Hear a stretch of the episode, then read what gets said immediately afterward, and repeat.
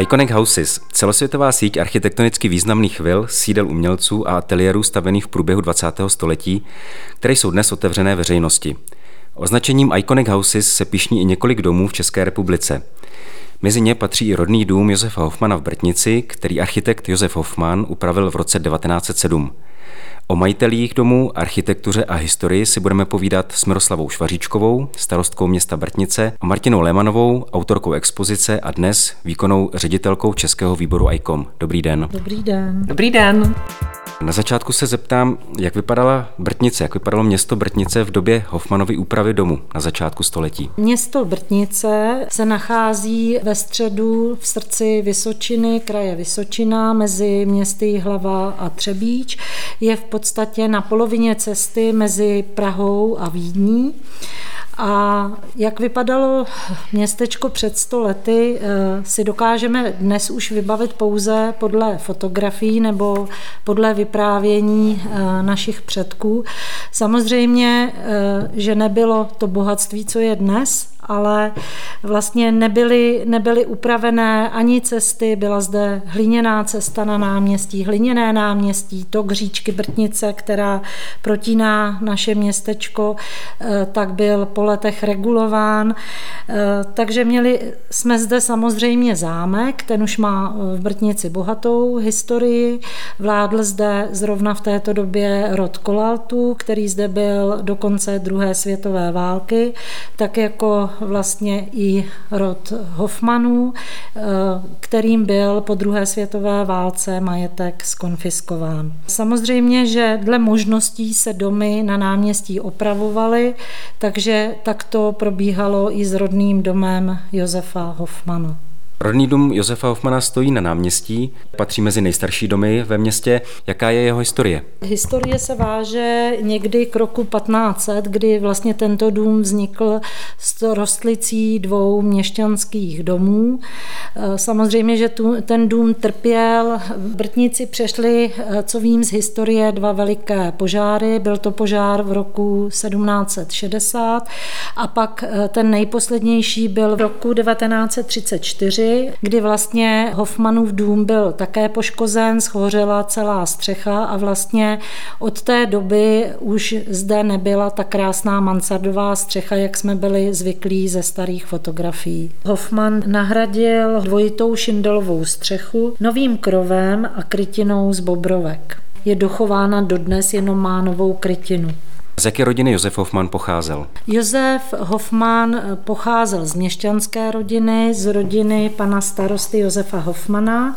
Josef Hofmann byl v Brtnici, úřadoval nejdelší dobu, bylo to 36 let, od roku 1867 až do roku 1903. Podle toho, co jsem se dozvěděla třeba tady od našich pamětníků, tak to byla rodina vážená, všichni s nimi přátelsky tady hovořili přátelili se, jako myslím si, že byli všem otevření a dokazuje to už to, že máme fotografie vlastně uprostřed průjezdu, kdy chtějí v podstatě být v kontaktu i s těmi lidmi, kteří prochází kolem. A vlastně, co je asi důležité zmínit k Josefovi Hofmanovi, když už se bavíme o jeho rodině, tak byl to nejmladší syn, měl tři starší sestry a vlastně rodiče do něho vkládali velké naděje. Mysleli si, že bude právníkem, chtěli, aby vystudoval gymnázium a toho ale vůbec nebavilo. Prostě on byl třeskutě špatný student a i ve, svý, ve své autobiografii,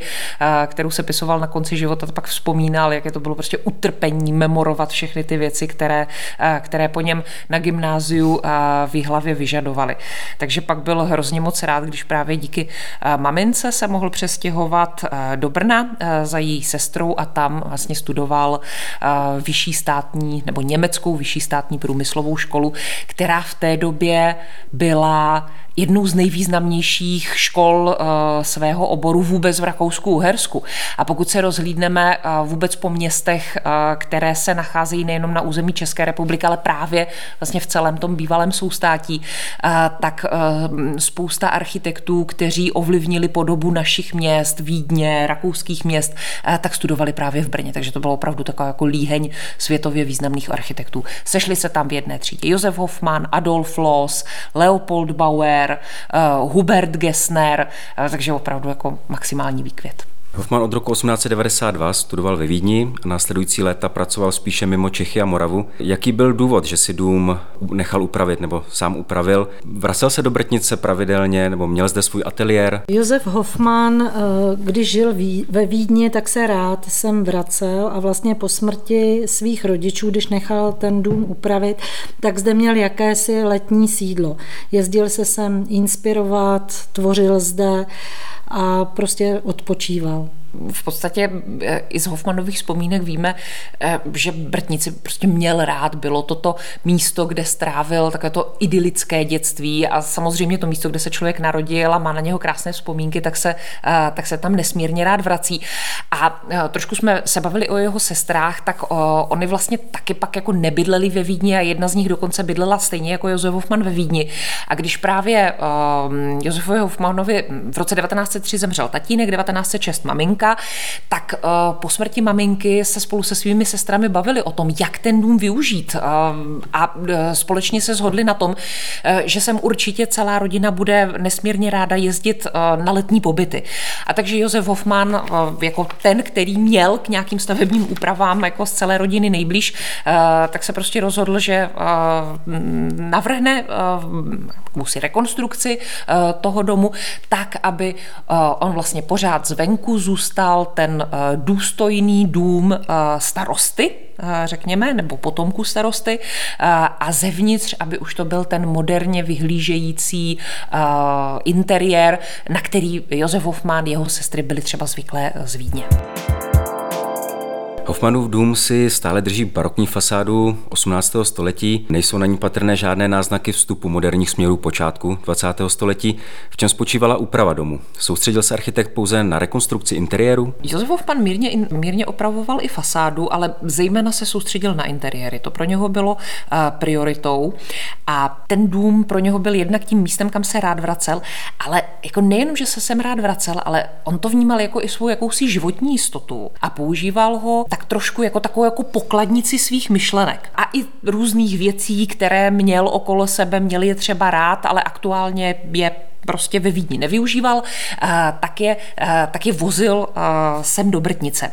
A bylo to, a krásně je to vidět právě na fotografiích, když si třeba srovnáme fotografie z roku 1907, prodejny, jako asi showroomu dílen Wiener Werkstätte, které Josef Hoffmann spolu se svými kolegy Kolomanem Mozerem a Fritzem Werndorfem v roce 1903 založil, tak to byly opravdu dílny, které měly zprostředkovat klientům to nejmodernější z oboru designu designu, tvorby nábytku, co, co v té době bylo možné. A v roce 1907 oni ty interiéry vyfotili, nám se ty fotografie dochovaly a v takových těch jakoby vzorových pokojíčcích, kde se nabízel tedy ten nejmodernější design, tak vidíme na stěnách vlastně stejné vzory na tapetách, které Hoffman v tom roce 1907 při rekonstrukci použil i právě pro interiéry svého rodného domu. Takže opravdu chtěl chtěl si zachovat, chtěl mít to místo, kde zachová svoje myšlenky a zároveň jsem i pak transportoval některé věci. On, Josef Hoffman, byl takový jako vlastně v té Vídni docela nestálý, protože eh, obýval, myslím, dokonce pět bytů a jednu dobu měl, eh, si držel i dva zároveň a měl jeden byt, kde bydlela jeho manželka se synem, kteří eh, ale byli jako pro jeho kamarády docela takový jako utajovaní a vedle toho si držel mládenecký byt a v nich měl nejrůznější věci a právě, že jako když se pak tu a tam někdy jakoby nějaký ten byt opustil a přestěhoval se do nějakého jiného, tak to, co měl v něm, tak občas uh, odvezl do Brtnice. A tady několik málo kousků uh, přežilo celé ty útrapy druhé poloviny 20. století a dochovalo se dodnes, že opravdu uh, v, místní, v depozitáři místního muzea se nachází skvělé kousky, které ani třeba nemusel navrhnout Hoffman, ale pocházely z jeho sbírky. A jsou to nejrůznější zrcadla, ale je to třeba i sbírka Biedermajerských portrétů. A dlouho se přemýšlelo, jestli teda to jsou portréty uh, nějakých předků, příbuzných a mezi, mezi tou eh, skupinou portrétů se opravdu nacházejí i portréty eh, jeho blízkých, ale pak to byly prostě obrazy, které on eh, koupil někde ve Vídni, protože se mu prostě líbily. A Biedermeier, Josef Hoffmann osobně považoval za jeden z takových těch stylů, kterými by se měl tehdy moderní designer na začátku 20. století inspirovat. A co vlastně ukládal ještě do Brtnice, tak to byla třeba sbírka výšivek. Lidové výšivky v té době musel mít skoro každý a samozřejmě i Josef Hoffman si pořídil a v Brtnici se dochovala krásná kolekce téměř stovky výšivek a když se tak jako tyhle ty výšivky porovnávaly třeba i s jinými sbírkami, tak se zjistilo, že třeba nějaký kus, který má Josef Hoffman, tak byl i ve sbírce například Gustava Klimta, takže jako takovéhle skvělé věci měl. A když už se bavíme o lidových výšivkách, tak ty měl uložené ve skříni, která zase patří mezi produkci lidového truhlářství a pochází z Lince, opět někdy z, jako z počátku 19. století. Takže jako takhle se to tady krásně scházelo všechno dohromady a naštěstí se řada věcí dodnes dochovala. Hoffman je více spjatý s vídeňským prostředím, je například spoluzakladatelem Združení výtvarných umělců Secession. Později spoluzakládal, jak už jste zmínila, Wienerwerkstätte, vídeňské dílny, co ve své době znamenal pro českou architekturu a design. Vliv Josefa Hoffmana na českou architekturu a design eh, byl mm, v době, kdy on žil, eh, poměrně velký.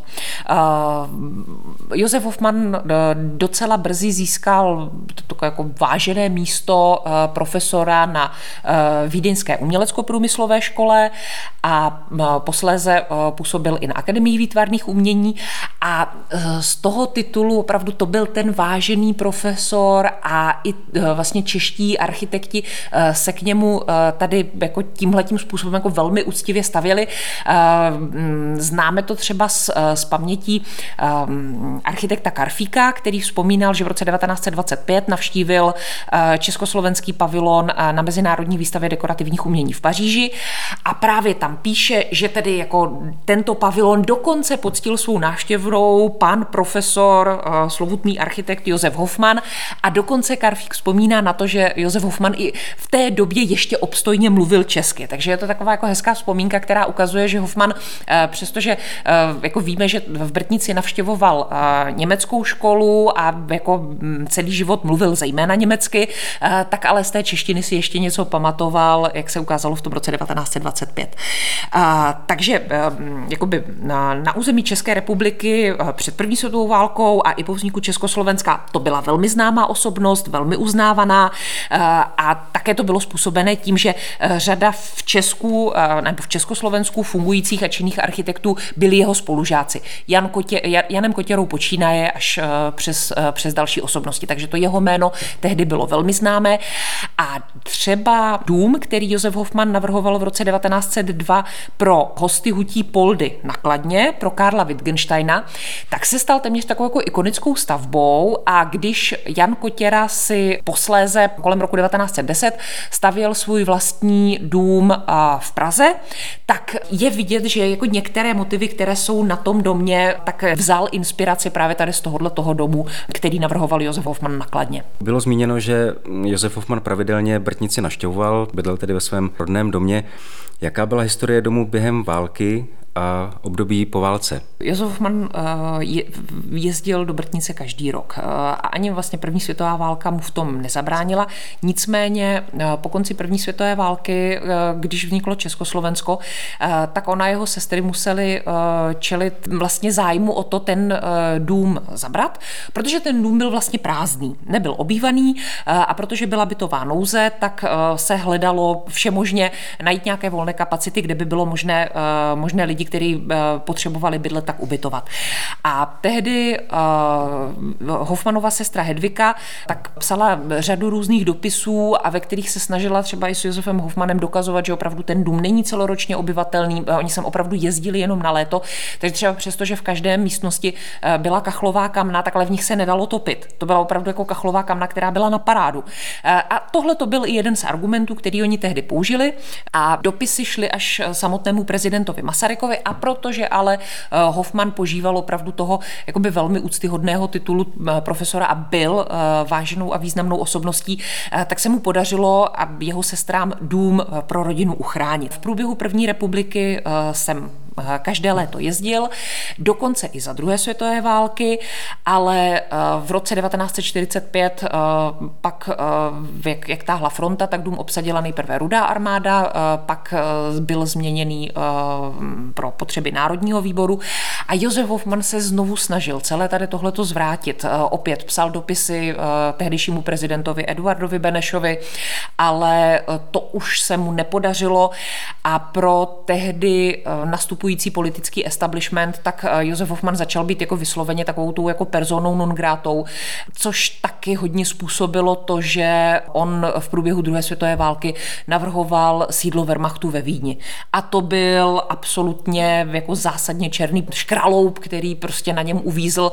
Josef Hoffman zřejmě jako by politicky asi nebyl úplně prozíravá osobnost, eh, což se projevilo trošku i za první světové války a nikdy nebyl politicky angažovaný a za té druhé světové války se mu to vysloveně ne, nevyplatilo. On byl vynikající architekt, ehm, byl vynikající designér, eh, žil pro Wiener Werkstätte, které spolu zakládal a jeho klienti, eh, pro které navrhoval, navrhoval stavby, tak byli zároveň objednavatelé výrobků Wiener Werkstätte. A ve Wiener Werkstätte navrhoval samozřejmě nejenom on, ale ve Wiener Werkstätte prošly eh, za těch 30 let, co existovaly, desítky, možná stovky nejrůznějších designérů a umělců, který, kteří pro ně navrhovali tisíce a tisíce návrhů.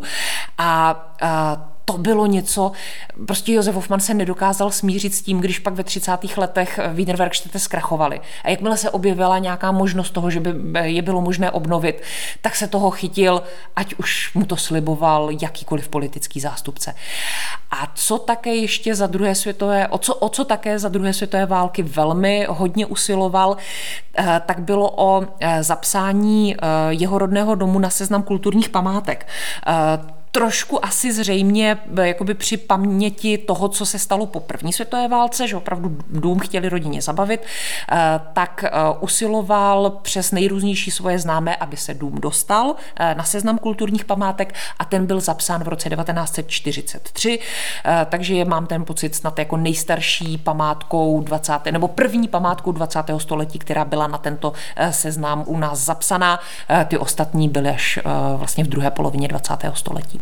Já mohu pouze doplnit, že po tom roce 45 opravdu ten dům eh, sloužil, byl daný vlastně i místní organizaci KSČ k užívání.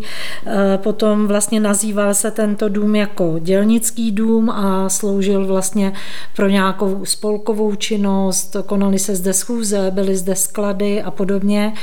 A až toho roku 1971 zde vlastně eh, byla otevřena kniha knihovna a fungovala zde nahoře v prvním patře. Takže eh, prostě dům se využíval k tomu, k čemu byl zrovna v tu chvíli asi potřeba. Eh, byly zde i vlastně v těch eh, v přízemí, v prostorách, tak zde byla i prodejna, byl zde obchod a opravdu sklady, takže nebyly, nebyly zde vlastně pro ten dům zde nebylo takové využití, aby ten dům vlastně nechátral. Jo. Tím způsobem, jak se užíval, tak dále chátral a chátral, až vlastně do těch let, než se po revoluci podařilo získat eh, peníze na opravy a vlastně ten dům byl uveden v podstatě do dnešní podoby. Ale samozřejmě i v minulosti, tady v Brtnici kolem toho roku 1970, byly snahy místních občanů občanů o to, aby vlastně ten dům žil, aby se o něm vědělo, aby se upozornilo i na ty majitele, na toho našeho významného Josefa Hoffmana, takže vlastně tady o to se nejvíce eh, vlastně zasadil, zasadila společnost Josefa Hoffmana, vlastně eh, místní občané, místní patrioti, ať to byl pan František eh, Lichka nebo Rudolf Hlávka, kteří v podstatě eh, potom založili tu společnost Josefa Hoffmana. Ale už někdy kolem roku 70 tady byla vlastně dána na dům tabule a byla tady udělaná nebo vytvořená nástěnka, kde se informovalo o tom, komu ten dům patřil a co to je za významnou osobnost. Takže myslím si, že se na něj v žádném období na toho Hoffmana nezapomnělo. Ale propagoval se jen tak, jak vlastně to bylo možné v té dané politické asi situaci. Opravdu se dá říct, že z českých dějin umění druhé polovině 20. století tak Josef Hoffman byl v podstatě vygumovaný. No. O něm se nepsalo, eh, o jeho stavbách se nevědělo. Eh, navíc ještě mezi českými architekty, designéry byl eh, Vlastislav Hoffman, takže jako u, u řadě, řadě lidí tohle to úplně jako splynulo. A vůbec jako to, co eh, Josef Hoffman prezentoval a ta jeho tvorba po roce 1910 a eh, během 20. 30. let opravdu byla taková jako hodně dekorativní, eh, tak byla označována za takovou tu jako dekadentní, jako která je právě spojovaná s tou nepřátelskou buržoazí. Takže, takže Josef Hoffman u nás nepatřil vůbec mezi architekty, kteří by byli jakkoliv protěžovaní a stejně tak, jak paní starostka popisovala osudy jeho rodného domu, tak to totež se dělo eh, stavbám, které, eh, které Hoffman stavil po, eh, po celé České republice. Ten zmiňovaný dům pro hosty hutí Poldy Kladno, tak se stal odborovým, domem odborových svazů, nebo jo, jo, domem odborů. Co se týče krásných, famózních, luxusních vil, které postavil uh, ve Vrbně pod Pradědem, v Bruntále uh, a jakoby tady v té, uh, jako na Severní Moravě a ve Slesku, uh, tak ty domy byly taky znárodněny. Uh, v lepším případě uh, tam vznikly mateřské školky, uh, v horším případě byly uh, předělány na, na různé uh, prostory uh, pro úřady. Uh, a bohužel domy v těchto městech chátrají dodnes a to je, to je obrovitánská škoda. Jsou nádherné stavby a, a snad se jako někdo najde, kdo si jich trošku víc jako všimne a bude o ně pečovat stejným způsobem, jako třeba město Brtnice pečuje o Hoffmanův rodný dům. V roce 2003 byla zahájena obnova domu. V jakém stavu jste dům a zahradu našli? Ten dům byl eh, doslovně vybydlený, nebyl v dobrém stavu ani staticky, eh, takže vlastně nejdříve se začalo projektovat, plánovat eh, obnova a vlastně už v roce 98 byla dána první žádost o dotaci. Ta byla vlastně byl to nějaký projekt eh, společný přeshraniční až do LA podaný, ale ta žádost tenkrát eh, o tu obnovu eh, nebyla úspěšná, bohužel, ale samozřejmě byli tady tenkrát vlastně takový zarytí Hofmanovci, říkám, kteří bojovali dál a snažili se, takže někdy kolem roku 95 se začal vytvářet nový projekt, pracovali na něm Hruša a Pelčák, ateliér Brno. Připravili velmi kvalitní projekt, si myslím. Vlastně předcházel tomu i stavebně historický průzkum eh, pana doktora Ambroze. A e, potom vlastně v roce 2002 se podávala nová žádost, vlastně byl to program SAPART a tam se to podařilo a vlastně Brtnice tenkrát získala dotaci ve výši asi 12 milionů. Celkové ty náklady na obnovu vlastně toho domu, především interiéru, i když i zvenku ten dům byl obnoven, tak stála 14 až 15 15 milionů. Vlastně eh, tady po té rekonstrukci následovaly další obnovy, byla to obnova stodoly ve dvoře a následně se ještě na základě dobových fotografií vystavil úplně nový altán dle vlastně toho návrhu Josefa Hoffmana. Takže v tom období bylo eh, do těchto prostor investováno více jak 17 milionů, což je chválihodné. A jak už jsem řekla, zasloužila se o to především společnost Josefa Hoffmana a samozřejmě i to nové vedení obce, tehdy ještě obce po revoluci, takže Určitě musím jmenovat eh, inženýra Josefa Přibyla, Petra Štěpána, Standa Jirku. V podstatě všichni eh, mý předešlí starostové eh, se postarali o to, aby ten dům vypadal tak, jak vypadá dnes. Samozřejmě nás ještě dále čekali ty dalších, těch dalších deset let, další investice, protože třeba v areálu dvora zůstala stará technická budova, takže ta byla někdy z těch 50. let, takže to se nám podařilo až teprve eh, před dvěmi, třemi lety zdemolovat a upravit eh, tu část ve dvoře. Eh, samozřejmě nás čekala ta obnova teď poslední desetiletí toho, co se nepodařilo v roce 2003 nebo na co všechno nevyzbyly ty peníze. Takže byla to střešní krytina, opravovaly se podlahy a další záležitosti tady ve dvoře, ať je to údržba nebo, nebo jsou to třeba obnovy, repase a restaurování vstupních vrat a podobně. Ještě bych se ráda vrátila k té historii a k té společnosti eh, Josefa Hoffmana, která tady fungovala. Jak už jsem řekla dříve, eh, tak vlastně vždycky v popředí eh, tady té Hoffmanovy společnosti byli takoví ti brtničtí patrioté, takže opět musím zmínit eh, doktora Hlávku a potom ještě paní Elišku Nosálovou, která se stala vlastně předsedkyní společnosti Josefa Hofmana. Eh, paní Nosálová eh, prostě je vzácná žena, vážím si jí velmi moc, protože vlastně se jí podařilo toho Hoffmana dostat na popředí. Podařilo se jí vlastně navázat spolupráci s Makem Vídeň a vlastně eh, kdysi v minulosti s ředitelem Maku Vídeň eh, s panem mm, Névrem, eh, tak navázali velmi dobrou spolupráci, uskutečnili v Brtnici několik výstav. Ta první výstava se jmenovala Barokní Hoffman, to už bylo, myslím, v roce 92 a potom samozřejmě ta hlavní výstava, ta zahajovací v té nové budově po roce 2003, eh, tak ta se jmenovala Josef Hoffman eh, Nekončící proces tak to bylo takový to nastartování spolupráce mezi Vídní a, nebo Makem a Brtnicí muzeem. Takže velké poděkování patří opravdu těmto lidem. Následně od roku 2006 eh, se vlastně stalo muzeum Josefa Hofmana společným pracovištěm Moravské galerie Brno, Maku Vídeň a samozřejmě tady nás, města Brtnice. A v podstatě od roku 2006 eh, probíhá další spolupráce, ať je to teda tady eh, na té činnosti, ale hlavně také na společných projektech.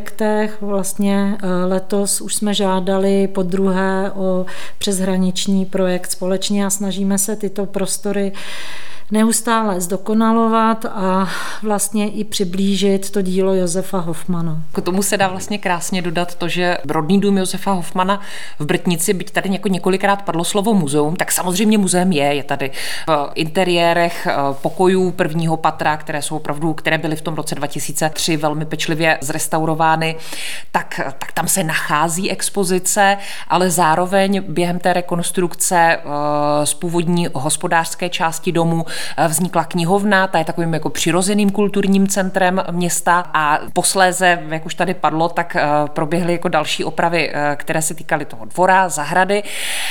Kam se třeba podařilo vlastně vrátit Hoffmanovi kitky? Co byla taková pěkná věc, na kterou se tady vzpomínalo, takže Hoffmanova zahrada, kromě toho, že v ní bylo eh, jako solárium v uvozovkách, to byla prostě taková jako část zahrady za plotem, kde se eh, plísnat jako chodili slunit na hatí, tak tady byla kuželková dráha, kam chodili eh, místní kluci pomáhat jako stavět kuželky za korunu a pak tady právě byly v zahradě, Josef Hoffman tady měl nejrůznější jako exotické kitky, které tu a tam si vždycky někdo přišel jako odloupnout a v prostoru té zahrady se před několika lety jsme se rozhodli, že prostě tu zahradu tam musíme alespoň částečně vrátit. Takže se jeden záhon podařilo obnovit a to ale takovou jako takovým krásným způsobem, že opravdu ti lidé, kteří se okolo eh, rodného domu Josefa Hofmana pohybovali, ať už to byly eh, z města Brtnice, eh, nebo z Moravské galerie, nebo z Vídně, tak prostě přivezli nějakou kitku, kterou měli doma na zahradě a vlastně jako by tu pestrost zase zpátky na tu zahradu vrátili. A jsou tady památky, je tady strom, který zasadil právě ten zmiňovaný Petr Never, dlouholetý ředitel Muzea užitého umění ve Vídni, který opravdu jako byl jeden z těch prvních, kteří vlastně jako do České republiky jako začali přinášet tu informaci a říkat, podívejte se, tady máte dům na takového významného rodáka a vy si ho nevážíte. Tak jako on prostě přicházel tady s touhletou, s touhletou informací a další strom, který tady jako mezi těmi květinami roste, tak ještě zasázel Marek Pokorný, což byl zase ředitel Moravské galerie, který v tom roce 2006, kdy se mluvilo o tom, že teda jako nějaká velká instituce by asi měla ten provoz muzea zaštítit, eh, tak jako velmi jako nadšeně řekl ano, prostě to je to, co by měly český kulturní instituce dělat, jako pečovat o jméno eh, tohoto rodáka, protože ten je opravdu jako mezinárodně významný. Takže to jsou taková jako dvě jména, které si myslím, že tady stojí taky za připomenutí. A ta zahrada byla úžasná, myslím, že jako dodnes tam kvete a kvete celý rok a je to prostě paráda. Když se vrátím zpátky k těm osobnostem, které jsme jmenovali, tak bychom eh, také měli jmenovat eh, Jana Tábora, rakouského publicistu, který zde natočil film o Hoffmanovi Špůren, Špůren, Špůren. A vlastně díky němu Eh, on vlastně skontaktoval se eh, s tím ředitelem, s panem Névrem v Maku. A vlastně mu řekl o té brtnici, o tom významu, jak to tady vypadá. A možná díky němu vlastně eh, to dostalo větších obrátek, že, že jsme, ta brtnice se zase znovu dostala jakoby do toho povědomí. Takže to je další, další osobnost, která si myslím, že by neměla být opomenuta. Mm-hmm. Jo, takže jinak, co se týká samozřejmě té zahrádky, eh, tak se tu zahrádku snažíme udržovat a opravdu před těmi lety, když jsme navázali spolupráci s Moravskou galerií Brno, tak si každý na to zahájení, na to otevření jsem donesl svoji rostlinku, kytičku do té zahrádky, takže vlastně to, co lidé rozebrali od Hofmana, jsme si říkali ze zahrady a donesli si domů, tak by zase měli vrátit zpět sem do té zahrádky. A myslím si, že každý, kdo si sem tu kytičku a rostlinku dal, tak se chodí dívat tak jako já, jestli mi tam ta rostlinka roste nebo ne. Takže to už tady tady máme opravdu, je to, je to už taky nějaký rok, tak jsem ráda, vlastně už je to 15 let, 2006, ano, je to tak. Takže je to 15. rokem, kdy tam opravdu tu zahrádku máme. Utíká to, běží to. Dvůr toho rodného domu je důležitým místem pro setkávání lidí. Máme to zde v podstatě jako kulturní středisko, konají se, se tady i country večery nebo různé slavnosti.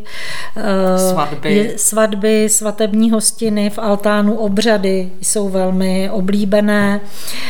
Máme Máme tady různé workshopy, takže samozřejmě jsou tematicky zaměřené většinou eh, k tomu Josefu Hoffmanovi, ale říkám, lidé sem rádi chodí, není je zde jako příjemné prostředí. Taky jsme zvažovali o tom, že bychom obnovili tady eh, vlastně ten eh, kulečník. Jo, jo, tu kuželkovou Tu kuželnu, teda kuželnu, ne kulečník, kuželkovou dráhu, ale pravděpodobně by to nešlo. Jenom taková zajímavost, ty stromy, co jsou v zahradě, ty lípy, tak ty tady jsou opravdu už od té přestavby, co dělal Josef Hoffman, takže přes 100 let lípy nám tady rostou, snažíme se je udržovat. Doufejme, že nám ještě tady nějakých pár desítek vydrží. Chápu to tedy správně, že cílem obnovy bylo vrátit dům do doby, kdy jej upravoval eh, Josef Hoffman. Jaký byl záměr? Chtěli jste dům od počátku otevřít veřejnosti, nebo jste s ním měli jiné úmysly? Cílem eh, vlastně rekonstrukce bylo vrátit to do podoby, kdy to opravoval nebo upravoval ten dům Josef Hoffman. Jo. Takže to je kolem toho roku 1907 a myslím si, eh, že to se i povedlo. Především se věnovala péče těm interiérům a té statice celkové. Ty venkovní fasády byly pouze opravené a nalíčené, natřené, tam žádná zásadní rekonstrukce nebyla. To samé byly i eh, ty výplně, ty otvory venkovní, ty dveře, takže ty se repasovaly až teď v předchozích pěti, deseti letech. Tenkrát byly pouze jenom, jenom ošetřeny natřeny. Jak jsem řekla, eh, dělalo se to, na co byly peníze a tam se většina vlastně týkala tady těch vnitřků, těch interiérů a počítalo se s tím, že zde bude samozřejmě knihovna a že zde, že zde budou výstavní prostory a infocentrum. Každá doba prostě se, v každé době se to využívalo ten prostor jinak, ale vždy od té doby rekonstrukce jenom pro tyto účely, jak jsem řekla, infocentrum, knihovna, muzeum. Pro interiéry rodného domu Josefa Hoffmana je typická výmalba stěn. Jak z pohledu, řekněme, památkářského jste přistupovali k její rekonstrukci, nebo museli jste vytvářet nové šablony, nebo věděli jste z dobových fotek, jak ten interiér přesně vypadal? Já jsem měla zrovna jakoby tu příležitost, eh, když probíhala rekonstrukce, jsem se tady kdysi zastavovala, bavili jsme se právě s Eliškou Nosálovou, ona tak jako hrdě ukazovala na tu stěnu, jakože podívejte se, co jsme tady našli. Takže opravdu na těch stěnách jsou zachované ty původní vzory, eh, ale nebylo je možné eh, jakoby obnovit tu originální vrstvu, takže to, co vidíme dnes, tak jsou. Ta, ta původní byla převrstvená a je to nová výmalba, která je na, na stěnách, ale je udělená podle toho, co bylo odhaleno na stěnách v kombinaci s dobovými fotografiemi. A tak, jak jsme tady trošičku zmiňovali, jak se Josef Hofmann prostě snažil eh, ten svůj dům jednak dostat na seznam kulturních památek, ale jednak o něm psali v dobových časopisech, jak zvenku, tak zevnitř, let kteří eh, fotografové a možná snad i Hofmann sám ten dům vyfotil. Eh, a proto máme jako vlastně docela dobrou představu, jak vypadal, jak vypadal v tom roce 1907, kdy ho Hofmann rekonstruoval a jak vypadal i před rokem 1943, kdy právě pro potřeby zápisu do seznamu kulturních památek tak byla vytvořena nová fotografická dokumentace. Takže tady tohle se zachovalo docela dobře a s využitím těchto těch pramenů pak vznikaly, vznikala ta finální obnova, obnova povrchu interiéru. Jako dneska člověk přijde do těch místností a říká si, pro boha, jak vlastně třeba jako v některých prostorách, jako je třeba ložnice, tak tam je jako černožlutá výmalba eh, a řada lidí si říká, jak jako vlastně v tomhle interiéru mohl někdo fungovat a ta je opravdu velmi výrazná a ta se a vlastně třeba v té místnosti, v té ložnici eh, se vůbec jako nevědělo a nedochovaly se žádné fotografie eh, toho interiéru, takže kdyby se neobjevila ta původní výmalba, tak by ani nebylo možné, možné ji zrekonstruovat. A některé fotografie si možná fotil i Josef Hoffman sám, protože třeba v hudebním salóně u klavíru zachytil svého syna Wolfganga, který s ním snad jako jsem i to každé léto do Brtnice jezdil a jako co já jsem zase slyšela, takže se říkalo, že Josef Hoffman Wolfgangovi kupoval různé lidové hračky, který tady měli uložený a pak po druhé světové válce, když už jsem Hoffman nemohl, tak se spousta věcí z domu vyhazovala ven a právě takhle jako v blátě před domem skončily i Wolfgangovi, Wolfgangovi dřevěný lidový hračky. Takže to je takový, jako, že si člověk řekne, škoda toho, mohla to být nějaká další památka, ale i tak spousta předmětů se tady, se tady zachovala. Dochoval se například nábytek, Aha. porcelán, sklo? Některé nábytkové kusy se dochovaly. Z Hoffmanovy pracovny se zachoval původní stůl a židle, která má takové jako velké, takové jako výrazný, výrazný opěrák. Oba dva tyhle ty kusy navrhoval Josef Hoffman. Dochovala se zmiňovaná sbírka lidových výšivek, dochovala se lidová nebo skříň z Lince z počátku 19. století a pak to byly nejrůznější jako keramické mističky, které, se tady, které tady zůstaly. Některé z nich navrhoval Josef Hofmann, některé jeho kolegové z Wienerwerkstätte, že to byla taková jako různá produkce a třeba z těch původních interiérů taková jako ozdoba kamen Biedermeierských v podobě jako ho, sošky holuba, což bylo jakoby v té době ty Biedermeierský kamna prostě vždycky byly zdobeny nějakým takovýmhle keramickým ptactvem, takže ne, ne úplně jako neobvyklá věc, můžeme se s ní setkat v měšťanských domech anebo na hradech a zámcích, jako tenhle ten, tenhle ten typ se užíval, byl, byl docela běžný, ale tady se zachoval a dnes je pečlivě uchovávaný ve sbírce, která, která se nachází jednak částečně vystavená v expozici a jednak i v depozitáři. Od roku 2004 je dům otevřen veřejnosti a pravidelně se zde konají výstavy. Jak eh, tuto skutečnost přijali místní? Dá se říct, že se Brtnice díky obnově a zpřístupnění domů slavného rodáka stala více cílem eh, nejen turistů, ale i například odborné veřejnosti. Táhne jméno Josef Hoffman? Určitě si myslím, že od té doby, co se zpřístupnily prostory, máme zde muzejní expozici a konají se zde různá setkání, ať eh, na úrovni odborných kruhů nebo odbornosti, tak občanů tak se o Josefu Hofmanovi více ví. E, také pro tu osvětu Josefa Hofmana i společnost Josefa Hofmana, která dnes už bohužel nefunguje a její činnost nahradil spolek pro starou Brtnici, tak eh, ta společnost Josefa Hofmana se starala i o to, aby lidé byli více znalí a proto vlastně pořádala různé tematické zájezdy, ať to bylo do Vídně nebo po stavbách, které vlastně vyprojektoval Hoffman. Eh, takže si myslím, že tyto vazby a vzájemné eh, takové ty přátelské návštěvy, ať je to s rakouskou stranou nebo přímo s muzeem, s Makem, s, Smakem Vídeň a nebo s Moravskou galerií, takže eh, to určitě funguje. Lidé sem rádi chodí, zapojili jsme samozřejmě i základní školu eh, tady do té činnosti, takže konají se zde výstavy, eh, chodí sem škola také na přednášky a prostě na, na další, já nevím, kulturní aktivity, které se kde, kona, kde konají. Takže myslím si, že osvěta v posledních letech je dobrá a lidé a mladí konečně ví, kdo to Josef Hoffman byl, protože uh, troufnu si říct, že před tím rokem uh, než se od třeba 2003, tak to moc lidí nevědělo. Jak lidí, tak eh, já nevím, žáků, dospívajících a podobně.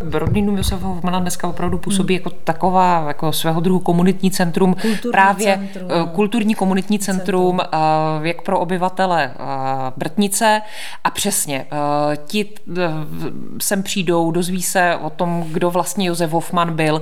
Je to přesně takový to místo, když sem pak přijede někomu někomu třeba návštěva, tak to je to, je to místo, kam, eh, kam tu návštěvu vedete. A zároveň je tady jako ta expozice eh, působí i směrem eh, ven na území České republiky do zahraničí přijíždějí sem eh, jako návštěvníci hlavně právě eh, architekti, anebo třeba i eh, studenti architektury, budoucí designéři. Jako ti všichni už dneska jméno Josefa Hoffmana jako zase docela dobře znají a zajímá je, kdo to byl, co to bylo za člověka, jakým způsobem tvořil, co dělal, jak žil. A všechny tady tyhle ty otázky můžou zodpovědět právě v rodném domě, v rodném domě v Brtnici. A, a co je, co si myslím, že je hodně důležité, tak právě i to, co tady probíhá v muzeu, no není to jenom takové to tiché kontemplativní muzeum, kde přijdete a jako žasnete nad předměty, které vidíte a tiše si o nich přemýšlíte, ale koná se tady obrovitánská řada nejrůznějších workshopů a to jak pro ty zmiňované univerzitní studenty, středoškolské studenty, tak ale i pro děti ze základních škol nebo dokonce i z mateřinek, ať už jsou z Brtnice nebo z širokého okolí. A to si myslím, že je hrozně důležitý, protože tyhle ty lidi si vybudují pozitivní srdečný vztah k tomuhle tomu domu. A je to taková jakási naděje, to, co Josef Hoffman nedosáhl tím, když chtěl, aby dům byl zapsaný na seznam kulturních památek, tak to se možná teď podaří, protože těch lidí, kteří budou mít tenhle ten dům rádi, tak je čím dál tím víc. A kdyby se mělo, nedej bože, někdy stát něco, aby se tady z tohohle toho stal zase úřad, a nebo nedej bože prodejna potravin, tak tohle tyhle ty nové generace už nedopustí. Já to jenom eh, ještě doplním, eh, že v podstatě díky tomu, že nám odborně Moravská galerie Brno zaštítila tady ten provoz muzea a současně je to propojeno s naší knihovnou, tak je větší šance být těm lidem jakoby blíž. Jo. A dneska už opravdu malé děti eh, ve školce vědí, eh, že Josef Hoffman, ty kostičky, ty proužky, ta černobílá kombinace, že jo, to je ten Josef Hoffman. Ty brejličky představují si ho, malují ho. Opravdu měli jsme i, eh, dělali jsme nebo pořádali různé výtvarné soutěže na tohle téma. A myslím si, že ano, že teď už každý ví, kdo to Josef Hoffman je. A vlastně není to úplně jednoduchý uh, se o uh, téhleté osobnosti bavit, protože samozřejmě, jak chcete vysvětlit, že prostě jako někdo uh, tvořil a pracoval na čtverečkovaném papíru a prostě ty čtverečky byly vlastně to maximum, který ho dosáhl a jako záleží uh, na tom, jako v jakých uh, uh, poměrech a v jakých řezech se tady tyhle ty věci nakombinují, aby pak jako dali tu uh, jedinečnou architekturu. A to se nevysvětluje úplně snadno. A to je, eh, a to je dobře, že tady se to díky prostě spolupráci celé řady lidí daří. Několikrát jste zmínili Vídeňské muzeum MAK. Když se podíváme jako s pohledem těch rakouských institucí, jak vnímáte jak vnímáte pohled rakouských institucí, myslím sbírkotvorných, eh, muzejních na Brtnici, na Hofmanův dům? Je to příležitost propojování česko-rakouského prostředí Hofmanův dům je rozhodně místem setkávání. Vzájemně se tady určitou dobu česká a rakouská entita poznávala. Bylo to takové jako oťukávání, to byly akce v 90. letech a třeba i po tom roce 2000 eh, byly to takové ty jako neznámé skupiny. Dneska už se spíš potkávají jako staří známí, eh, což je hrozně fajn, je to taková jako příjemná změna, spolupracují, vznikají tady jako workshopy právě designerské mm. a tak dále. Takže tohle to se docela rozvinulo. A určitě uh, rodný dům Josefa Hofmana uh, v Britnici posloužil jako místo, které uh, tyhle ty dvě země zase zblížily, jako zpátky k tomu spojení, které mezi nimi bylo třeba v době, v době před, před rokem 1918.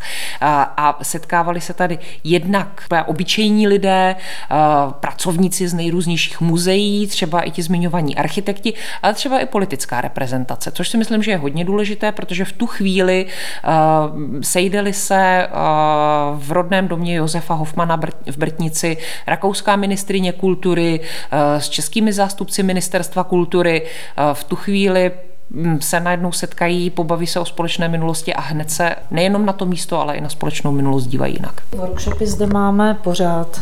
Naposledy to bylo vlastně před týdnem, kdy se zde eh, sešli také studenti architektury, kteří pre- prezentovali svá díla. Potom jsme zde měli i studenty ze San Penetnu, takže eh, vlastně nám taky předváděli, jak by eh, navrhovali tady třeba přeměnu nebo svoje takové návrhy, nám předváděli, jak by to tu mohlo třeba vypadat.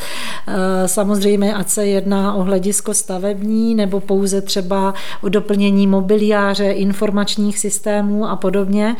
Takže tohle tady ta vzájemná propojenost funguje a myslím si, že je i fajn, eh, že, že jsem třeba přítomná, nebo když můžu, tak se s nimi eh, tady setkám, řeknu jim na to náš názor, jaká je realita, že ne vždy jde vše, to, co se navrhne, vyprojektuje, opravdu na tom místě zrealizovat, ale určitě ty návrhy jejich jsou velmi zajímavé. A teď vlastně máme ve dvoře eh, tady Hofmanově, tak máme umístěn vlastně takový dřevěný malý domeček, je to dílo architekta Štěpána a to je vlastně možnost jakéhosi ubytování, takže nám sem nyní můžu, mohou eh, jezdit, se inspirovat umělci z různých míst a vlastně vytvářet díla a máme takový jakýsi cíl nebo takový sen, že by vlastně ty umělci, co vytvoří, tak tady eh, v Brtnici zanechali jo, že tady vlastně hledají takového toho svého génia loci, jako, jo, že je tady příjemné prostředí a inspirují se tím Hoffmanem. Takže eh, tady, tady v tom jsme vlastně na začátku, už se s tím začalo, tak uvidíme, jak se nám to podaří dál. Josef Hoffman se narodil ve stejném roce jako Adolf Loss. V loni vlastně oslavili 150. výročí narození. O Lossovi se mluvilo a mluví. Svědčí o tom výstavy a konference, které byly z roku 2020 přesunuty na letošní rok. O Josefu Hoffmanovi se hovoří eh, daleko, daleko méně. Čím myslíte, že to je? Adolf Loss eh, byl po roce 1918 přijal československé občanství. Tím, že byl Čechoslovák, tak přeci jenom jeho, eh, tak, tak ho bylo možné tady přijmout trošku víc. Byl to nejenom praktikující architekt, ale i teoretik, napsal spoustu knih a jeho teorie směřovaly architekturu, vývoj architektury 20. století. Takže i díky tady tomuhle tomu je samozřejmě Adolf Loss všeobecně známější než Josef Hofmann. U Josefa Hofmana tady ta teoretická stránka jeho tvorby chybí, takže je potřeba jako psát o jeho díle, nějakým způsobem ho interpretovat, když to jako opravdu jako Adolf Loss, ten přímo říkal, tady tímhletím způsobem by se mělo myslet o architektuře a to je věc, která mu v takové té jakoby známosti pomohla. A hlavně Adolf Loss, Adolfu Lossovi se nikdy nestalo to, co Josefu Hofmanovi, že by se právě zapletl s nacistickým režimem, takže jako mm, z tohohle toho hlediska, byť to byl architekt, který dělal pro nejluxusnější klientelu vlastně stejnou, měl, měl podobně, podobné klienty, jako měl Josef Hofman, tak ale tohle byla věc, která nehrála nějakou roli, když to u Josefa Hofmana eh, právě i tohle bylo třeba důvodem, proč by se vlastně o něm, eh, o něm ne, ne, nemělo mluvit. Ale eh, asi to, co mu skutečně jako nejvíc ublížilo, tak, tak byla právě jeho angažovanost v průběhu, v průběhu druhé světové války, kdy navrhoval rekonstrukci sídla Wehrmachtu pro účely Wehrmachtu ve Vídni průběhu eh, minulých let a současné doby vidíme jako velkou vlnu zájmu o losovo dílo. Nachází se jako nové stavby, nové jeho návrhy, o kterých se původně nevědělo. V Plzni se obnovilo několik apartmánů a podobně. Jak si vlastně stojí dílo Josefa Hofmana v českých zemích? To je velmi dobrá otázka, která nás ale bude vést k velmi smutné odpovědi, protože o, o Hoffmanovy stavby se tady moc nepečuje. Většina z nich je zapsaná na nějakých seznamech kulturních památek, ale přesto, přesto prostě ta péče jim není věnovaná. Rodný dům v Brtnici je výjimka, dále rekonstrukcí prošel zmiňovaný dům pro hosty hutí Poldy v Kladně. Tady tenhle ten dům byl rekonstruovaný Dneska je z ní hotel, eh, dokonce i nese jméno Hoffman, takže se hrdě hlásí ke svému architektovi. A, a další budovy, které Hoffman stavěl, tak uh, ty, co jsou uh, ve Slesku a na severní Moravě, tak jsou prostě ve, ve špatném stavu. Chátrají, nikdo o ně nemá zájem, nikdo o ně nepečuje a Podobně třeba Adolf Loss navrhoval některé i domky, byl to třeba takový projekt jako Dům z jednou zdí, který měl vlastně být příkladem nějakého jako levného bydlení. Josef Hoffman ve Vrbně pod Pradědem taky navrhoval dělnické domy, kdy jako firma, pro kterou to navrhoval, tak vytvořil projekt a její zaměstnanci si mohli vlastně bezplatně ten projekt vzít a zrealizovat pro něj, podle něj stavbu, stavbu svého domu.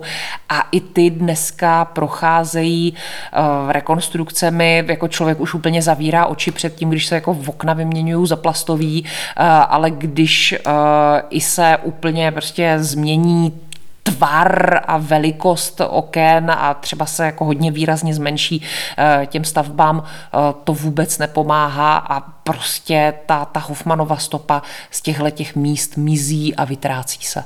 Jiný, řekněme, majitel, který má má Hoffmanův dům třeba. Hmm. Jestli, jestli tady jako, jestli to funguje jako příklad dobré praxe a jestli třeba někdo z těch majitelů tak si řekne, a mám jako doma Hoffmana, tak se přijedu do Brtnice jako inspirovat. Tohle to je věc, která ve chvíli, kdy ten dům slouží veřejnému účelu, tak to, to propojení pro lidi, kteří by třeba bydleli v nějakém interiéru, tak funguje do té míry, že když třeba vidí nějakou vázu a prodávají se repliky, což eh, Hoffmanova tvorba je opravdu jako nekončící proces, eh, taky jedna z těch výstav se takhle jmenovala a podle jeho návrhu se dodnes vyrábí sklenice, eh, předměty z kovu, různé příbory a nebo i nábytek.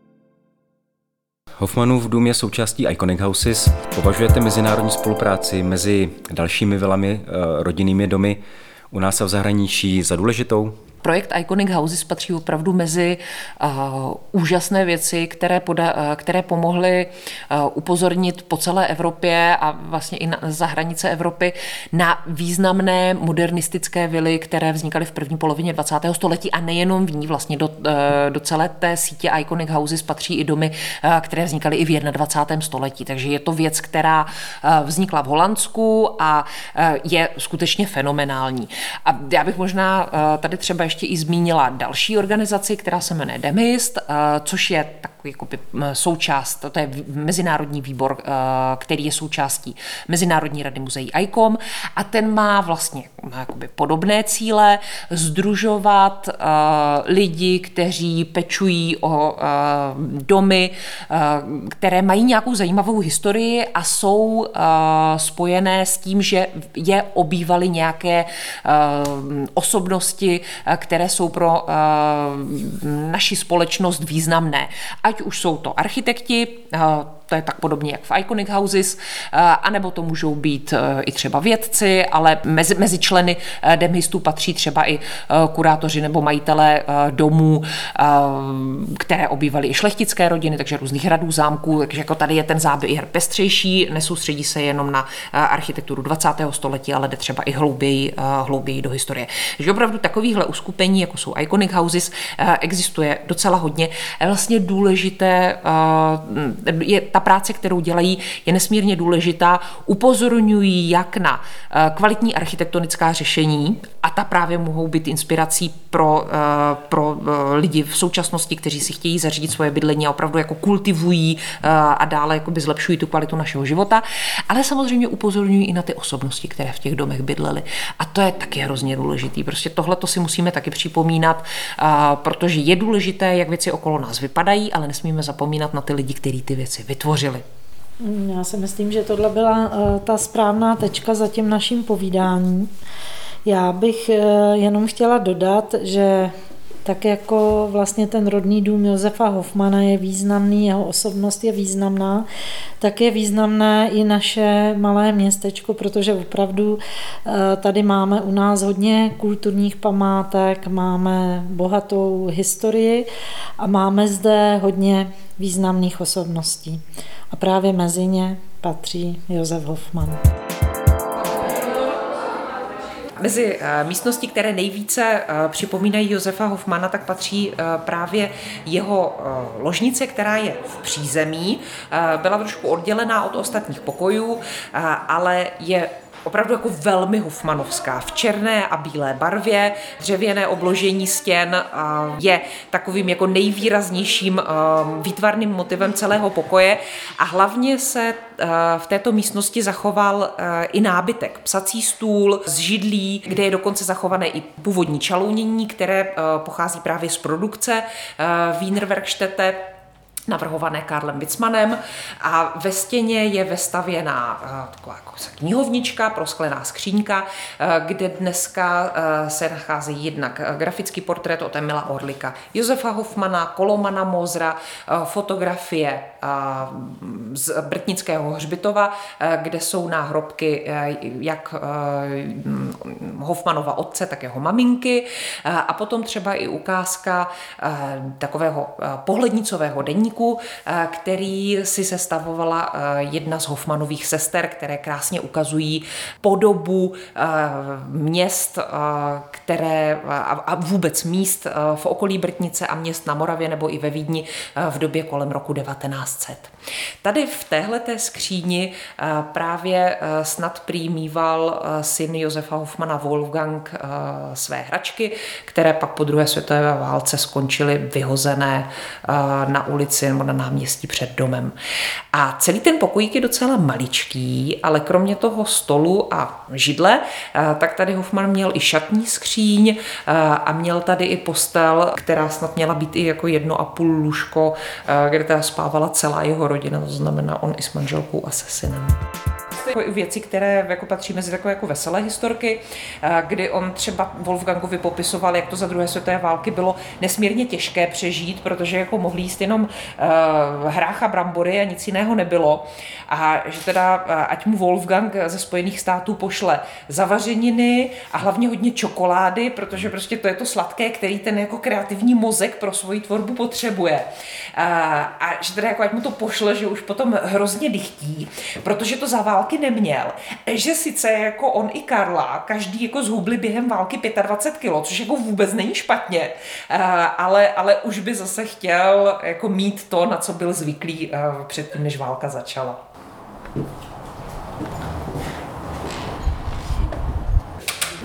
Ústřední místností a jakýmsi srdcem domu byla jídelna, Tady tahle ta místnost má ještě krásný barokní strop a stěny už jsou ale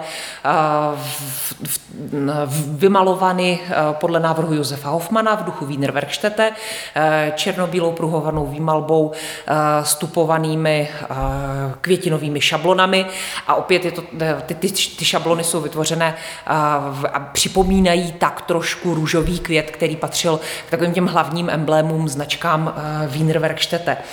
A uh, i v této místnosti vlastně začíná prohlídka Hofmanova domu, uh, kdy uh, v jednotlivých vitrínách jsou jakási pomyslná zastavení, která uh, ukazují uh, Hoffmanovu tvorbu už z doby, kdy um, byl uh, na Akademii výtvarných umění, dochovaly se skutečně krásné akvarely z jeho římské cesty, znamená po skončení uh, studia ve Vídni, tak uh, měl příležitost uh, díky stipendiu odcestovat do Itálie, kterou si opravdu prošel nejenom to, to samotné město Řím, ale došel až na Capri a tam se vlastně tam obdivoval tu jednoduchou architekturu, kterou tam měli.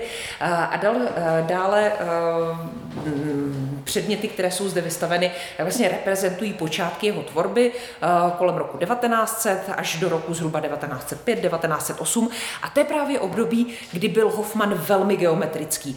Jeho práce se vyznačují takovým jako minimalistickým výtvarným slovníkem, eh, jednoduché eh, kubusy, kvádry, eh, hladké povrchy, lakované to prostě byly ty hlavní znaky, které, které které charakterizovaly jeho, eh, jeho tvorbu eh, přímo z počátku 20. století. Po takové té florální secesi muchovského typu nebo francouzského typu, řekněme, tak opravdu najednou Josef Hoffman a jeho kolegové v centru Evropy vytváří něco, čemu dneska říkáme geometrická secese, geometrická moderna, těch, těch termínů je, je celá řada. A vlastně, eh, co je docela, jako je docela dobré jako zapátrat potom, čím to vlastně vzniklo, že najednou jako tady ve střední Evropě eh, celá jako řada architektů tvořili tak, že prostě dávali dohromady čtverečky, anebo na území eh, České republiky, zejména v Praze, to byly ty trouhelníčky a byl to ten pražský architektonický kubismus. A v roce, a je, je důležité jako jít docela vlastně jako hodně do minulosti, v roce 1971 eh, v Rakousku-Uhersku eh, byla realizována školská reforma, eh, takzvaná Haznerova školská reforma, která zaváděla do, nebo která přidávala k povinnému školnímu vzdělání k tomu tereziánskému triviu, to znamená, že děti se musí naučit číst, psát a počítat taky kreslení. A bylo potřeba vytvořit nějaké pro učitele, vytvořit nějaké vzorníky, podle kterých by mohli učit kreslit. A tyhle ty vzorníky vytvořili eh, žáci Bernarda Bolzána, eh, že zase jakoby český významný filozof, pedagog, eh, taky trošku přírodovědec. A on vlastně ve své filozofické práci se snažil popsat svět kolem sebe. Jako jeden z prvních říkal, svět kolem nás je tvořený základními geometrickými motivy, které se multiplikují a vytváří potom organické tvary. A tyhle ty vzorníky se snažili vlastně svět interpretovat přesně tady podle toho hesla. Svět je tvořený základními geometrickými motivy. Takže najednou ty děti, které byly ve škole, se učili kreslit eh, krychle, koule a tady tohleto si skládali dohromady. A na tomhle tom vyrostli nejenom architekti a designéři, ale ty měli spoustu spolužáků a ti spolužáci se potom stali jejich klienty. Takže najednou kolem roku 1900 se objevuje celá nová generace mladých 30 letých lidí, kteří vyrůstali na tom, že se prostě ve škole takhle učili vnímat svět kolem sebe. Takže architekti, kteří potom něco navrhli, tak zároveň eh, našli docela širokou klientelu, která chápala, co navrhují, rozuměla tomu a a vlastně proto, eh, proto i byla ochotná to zaplatit. A tady je vidět, jak vlastně, když spustíte někde na začátku nějaký jakoby malý kamínek, tak ten potom může způsobit celou revoluci. A jako je to zároveň i takovým jako trošku mementem pro dnešní dobu, protože uh, že současné školství třeba reaguje na pandemii tím, že chce navýšit výuku uh, různých jako IT předmětů ve školách na úkor, dejme tomu, výtvarné výchovy. A co to přinese za 30 let? To jako si musíme položit takovouhle otázku a výtvarná výchova má pro, uh, jako pro generace lidí uh, obrovitánský význam, protože učí abstraktní myšlení, učí nás jako kriticky vnímat svět kolem nás a tohle to jako je důležité si uchovat a tyhle ty schopnosti je důležité eh, i rozvíjet. Protože pak, když budete kreativní, tak vlastně budete dokázat pracovat úplně s čímkoliv, ať už to bude mít jakoukoliv formu, ať už to bude prostě nějaká obyčejná prostě sekera, soustruh, anebo, anebo třeba počítač.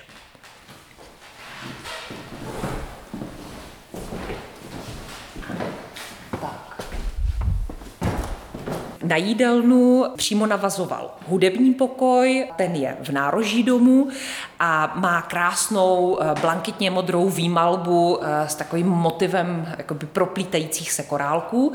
A eh, byl to prostě klasický hudební salon, dokonce jsou dochované i fotky, kdy v jednom z rohů této místnosti stál klavír a jedna z fotografií zachycuje Hoffmanova syna Wolfganga, jak za tím klavírem sedí a hraje.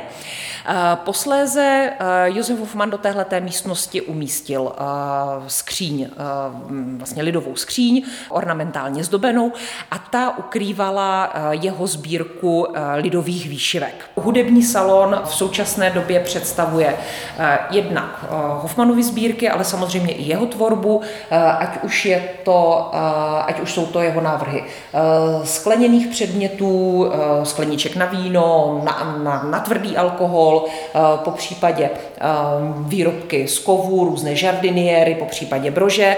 Jsou tady i návrhy významných domů, jako je třeba dům mm, v koutech nad, Des, nad Desnou pro rodinu Primavezy. Jednak jsou tady vystavené kopie Hoffmanových návrhů a jednak i model tady tohohle toho domu. Ten dům bohužel neexistuje, po první světové válce zhořel. Vlastně z celé expozice tou nejmenší místností je prostor, ve kterém zároveň v podlaze můžou pozorní návštěvníci vytušit padací dveře, které, e, které ukrývaly schodiště do přízemí, kde bydleli vlastně správci domu. Tady v, tomhle, v téhle místnosti bývala taková malinkatá ložnička a dnes je tady jedna jediná vitrína, ale s velmi unikátními exponáty, kterými jsou vlastně jakési slavnostní sklenice, vítězné sklenice, které měly připomínat vítězné bitvy realizované, vedené v průběhu první světové války. A jsou to válečné sklenice z daty 1914, 1915 a 1916, které opravdu byly vydávány v malých emisích a měly být připomínkami těch jako slavných vítězství první světové války. Sklenice jsou zdobeny ornamenty, které jsou v barvách vlajek států, které tehdy dohromady bojovali Rakousko, Uhersko a Německo. Všechny místnosti v rodném domě Josefa Hofmana byly v, průběhu první poloviny 20. století fotograficky zdokumentovány, takže máme docela eh, přesnou představu o tom, jak eh, vypadalo jejich vybavení, jaký v nich byl nábytek a jaké byly taky výmalby stěn.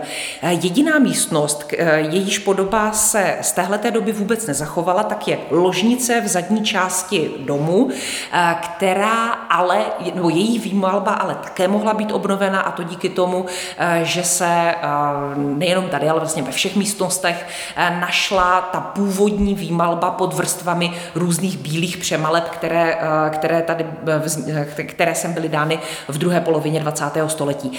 A tenhle ten, tenhle ten pokoj je pro řadu návštěvníků vysloveně provokativní, protože ta výmalba, která se skládá z takových jako černých obdélníků a žlutých kosočtverců, tak, tak řadu lidí prostě provokuje k tomu, že si říkají, pro boha, jak tady v tomhle pokoji vůbec jako mohl někdo být.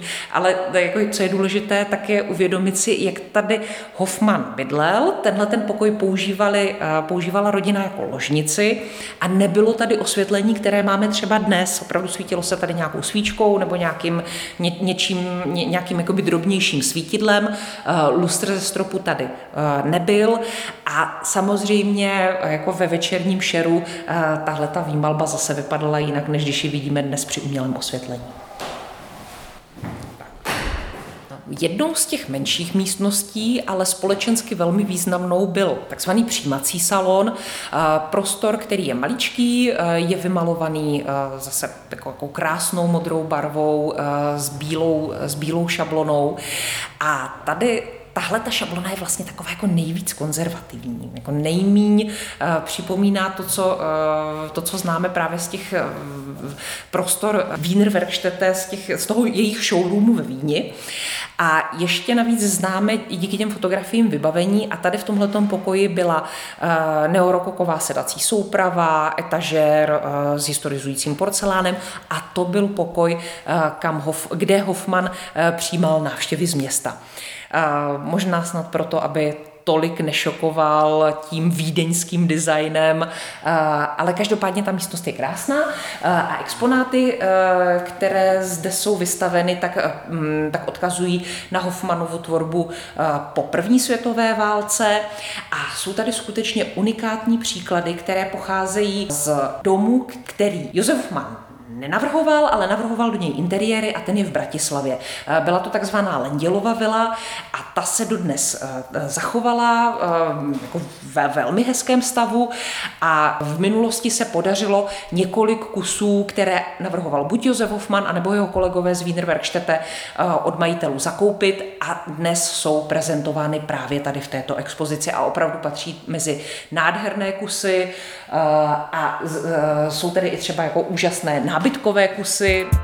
A jedna z těch menších místností, vlastně jako, jako poslední v enfiládě, v dlouhé enfiládě eh, dveří, eh, které spojují eh, všechny místnosti, tak, tak sloužila jako ložnice a ta má takový jako výrazný, výraznou síťovou malovanou tapetu, že opravdu ten grafický motiv je tady hodně dominantní, ale nebyl tady celou dobu.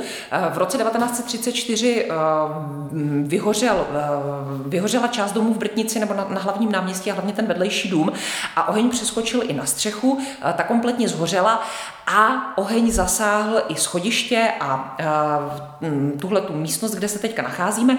A Josef Hoffman, když ji opravoval, tak stěny nechal očistit a znovu vyzdobit a to látkovými tapetami, které opět pocházely z produkce Wiener Werkstätte a navrhoval je jejich tehdejší designér Dagobert Peche. Opravdu to byly takové jako pestré květinové motivy, které připomínaly takové ty jako by velmi zdobené květinové eh, mm, eh, zámecké, zámecké tapety.